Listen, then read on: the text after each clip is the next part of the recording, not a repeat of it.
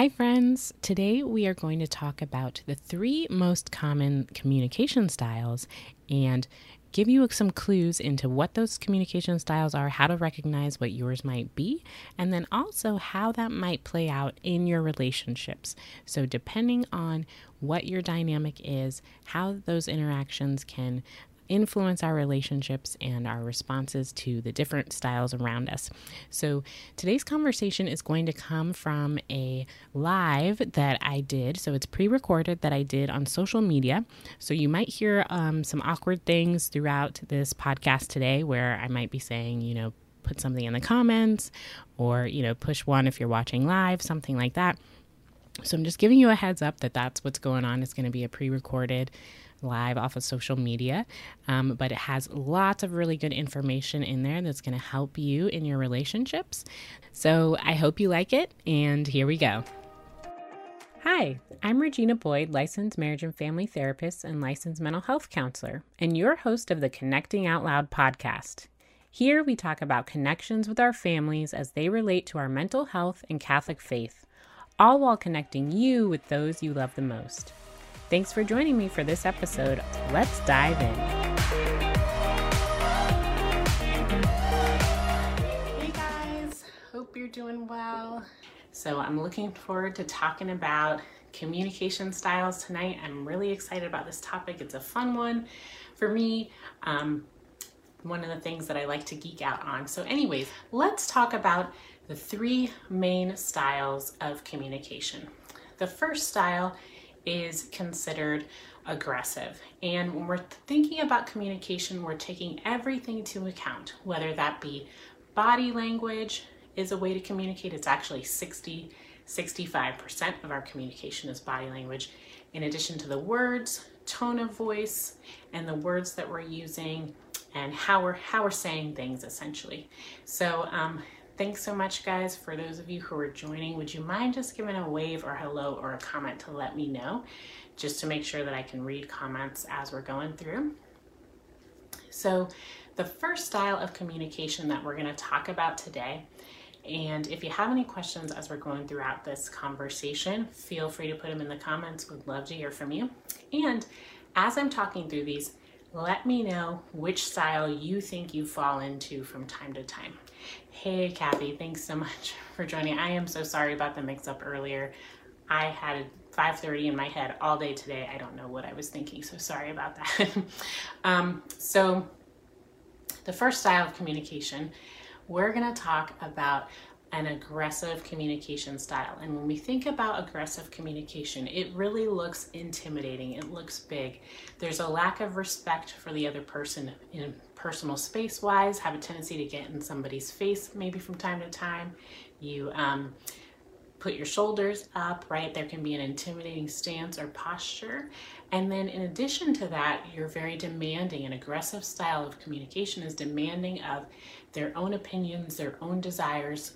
so, when the group of friends or family is trying to decide where should we go for dinner, aggressive communication says, I only want, you know, this restaurant, I only want Cheesecake Factory and nothing else. I refuse to go anywhere else. That's a little bit, a little bit aggressive, right? Not willing to take other people's opinions into account. Um, thanks so much for understanding, Kathy.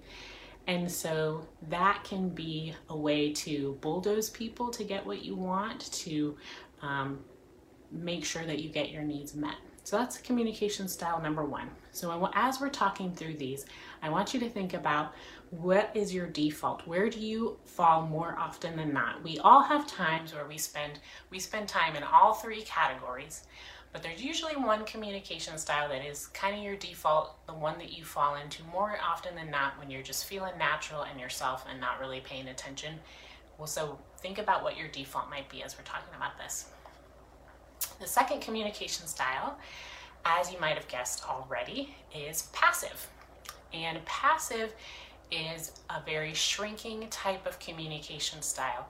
Passive communicators have a tendency to put other people's needs before their own.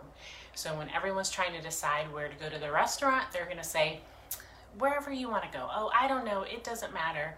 Um, you know, and so they have a tendency to do that and not really express their own opinion. Or if they do express it, it's quickly followed up with a, but you know, whatever you guys want to do. Um, we can go, you know, I'd like Cheesecake Factory, but whatever you want to do is okay. And yeah, that's fine. Let's just do that. And there's maybe slouched posture in body language, hunching, less direct eye contact, right? An aggressive person has very direct eye contact, no problem with the eye contact whatsoever. And passive communicators have a tendency to be the doormat sometimes in a situation. So they might have a desire or a need, and they either have difficulty expressing it, or if they express it, they are willing to put that aside on behalf of the other person in the situation, whether it's their spouse, a friend, a family member, a coworker, whatever it may be. Then the third style of communication is assertive. Assertive is um, a different way of communicating that is not only expressing one's needs, but it also respects the needs of the other. So, um, assertive people can also make direct eye contact, but they do it in a way that is open. So, they have more of an open, relaxed posture, and they're open and receptive to the feedback of others, but they're also still willing to express what they want man, I was really craving some of that cheesecake tonight. I really want that, you know, 50th anniversary celebration cheesecake. Um, you know, where do you want to go? Um, and that's a very different tone than the aggressive person who says, I demand, you know, I'm not going anywhere else except Cheesecake Factory. And very different from the passive communicator who says, oh, maybe Cheesecake Factory, but you know, whatever you guys want to do, it's no big deal. And so assertive communicators have a way of expressing their needs in a way that respects not only in themselves, but the other people involved. They don't have to do any bullying or intimidating to do it. And they don't feel like they need to shrink away at expressing their needs. So think about those three communication styles and think about what your default might be. And if you're feeling brave or confident enough, feel free to put it in the comments, share what you are.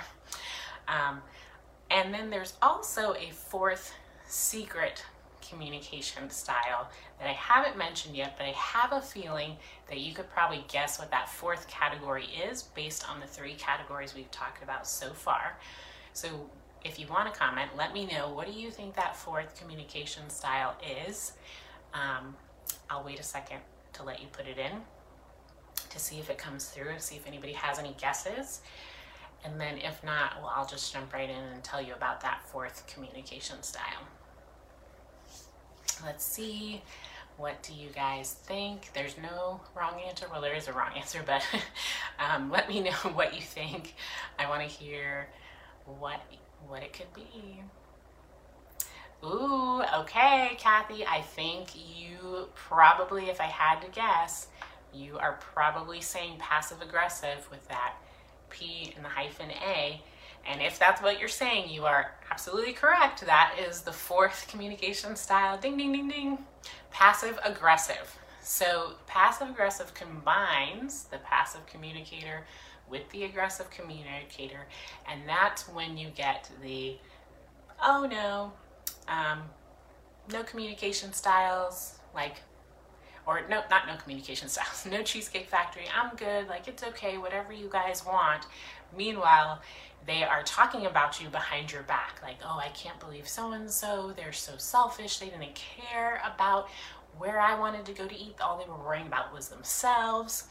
And so there's um, the part of the aggressive part that comes out for the passive aggressive person is they um, feel resentment build up over time and they let that leak out in lots of little ways um, because they aren't expressing their needs and not getting those needs met. So, a lot of things can be passive aggressive. There's resentment for the passive person as well, but they might not just react in an aggressive way. So, that's the fourth one.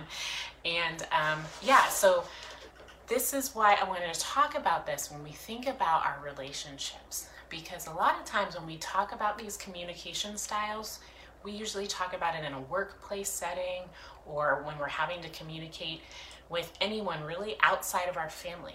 We don't think about it in the context of our relationship with our beloved. We don't think about it in the context of our families. And these skills should still be applied. In fact, I think they could solve a lot of conflict and arguments if you were if we were just willing to be assertive most of the time. Speaking in a calm level tone, not raising our voice the way an aggressive person would, not shrinking away the way a passive communicator would. Just calmly expressing whatever that need or desire is, whether it's how you want to spend the weekend, or what you want to do on your date that week, or what you want to do when the in laws come to visit for the holidays, whatever it might be, stating those needs and desires in a calm way in an open pot with an open posture in a way that communicates I'm receptive to your opinion as well and let's see how we can figure that out together. Because we are both individuals with valid points of view who are worthy of respect and just because we might have two viewpoints on that situation doesn't mean that we can't solve it or figure it out. So this is what I'm hoping will be helpful to you is to think of it that way. Because when emotions get involved, and our feelings get involved with our beloved, then um, you know it's makes things feel a little bit more messy and makes it more challenging to put that you know professional hat on and say okay i'm i'm going to be robotic and assertive now and that's not what i want i want you to feel very natural in your conversations of course i want you to feel like you can be relaxed but sometimes when we look through that lens it can be helpful in making sure that we get our ideas across to our beloved and that our ideas are received as well. So um, let me know what you guys think. Those are some of my, my ideas of communication styles. Again, think about whether you fall in whatever category you fall in. Think about ways that you can practice more assertiveness throughout your relationship, ways that you can communicate those needs. And you can do that in all kinds of areas of your life. So, whether you're out at a restaurant and well, depending on where you are, you might not be going to restaurants yet, depending on where you are in the country, but um, returning an order, saying you weren't happy with an order that came to you wrong? Or do you just take the order in a passive way? Or do you yell at the waiter for getting the order wrong? So there's lots of ways to practice being more assertive so that when you come home at the end of the day, you can still be that loving presence for your beloved. Um, so, those are my tips. Hope you enjoy them. Again, please leave a comment below. Let us know what you're going to try to practice and work on with each other as far as increasing your assertiveness with each other. Pay attention to that pat those passive aggressive moments, and I'll see you guys next time. If you have enjoyed this episode, you can find more Connecting Out Loud content on our Facebook and Instagram pages. As always, I appreciate each and every review, so if you can take some time to rate and review this show, I read each one and I love hearing from you. Be intentional and connect out loud.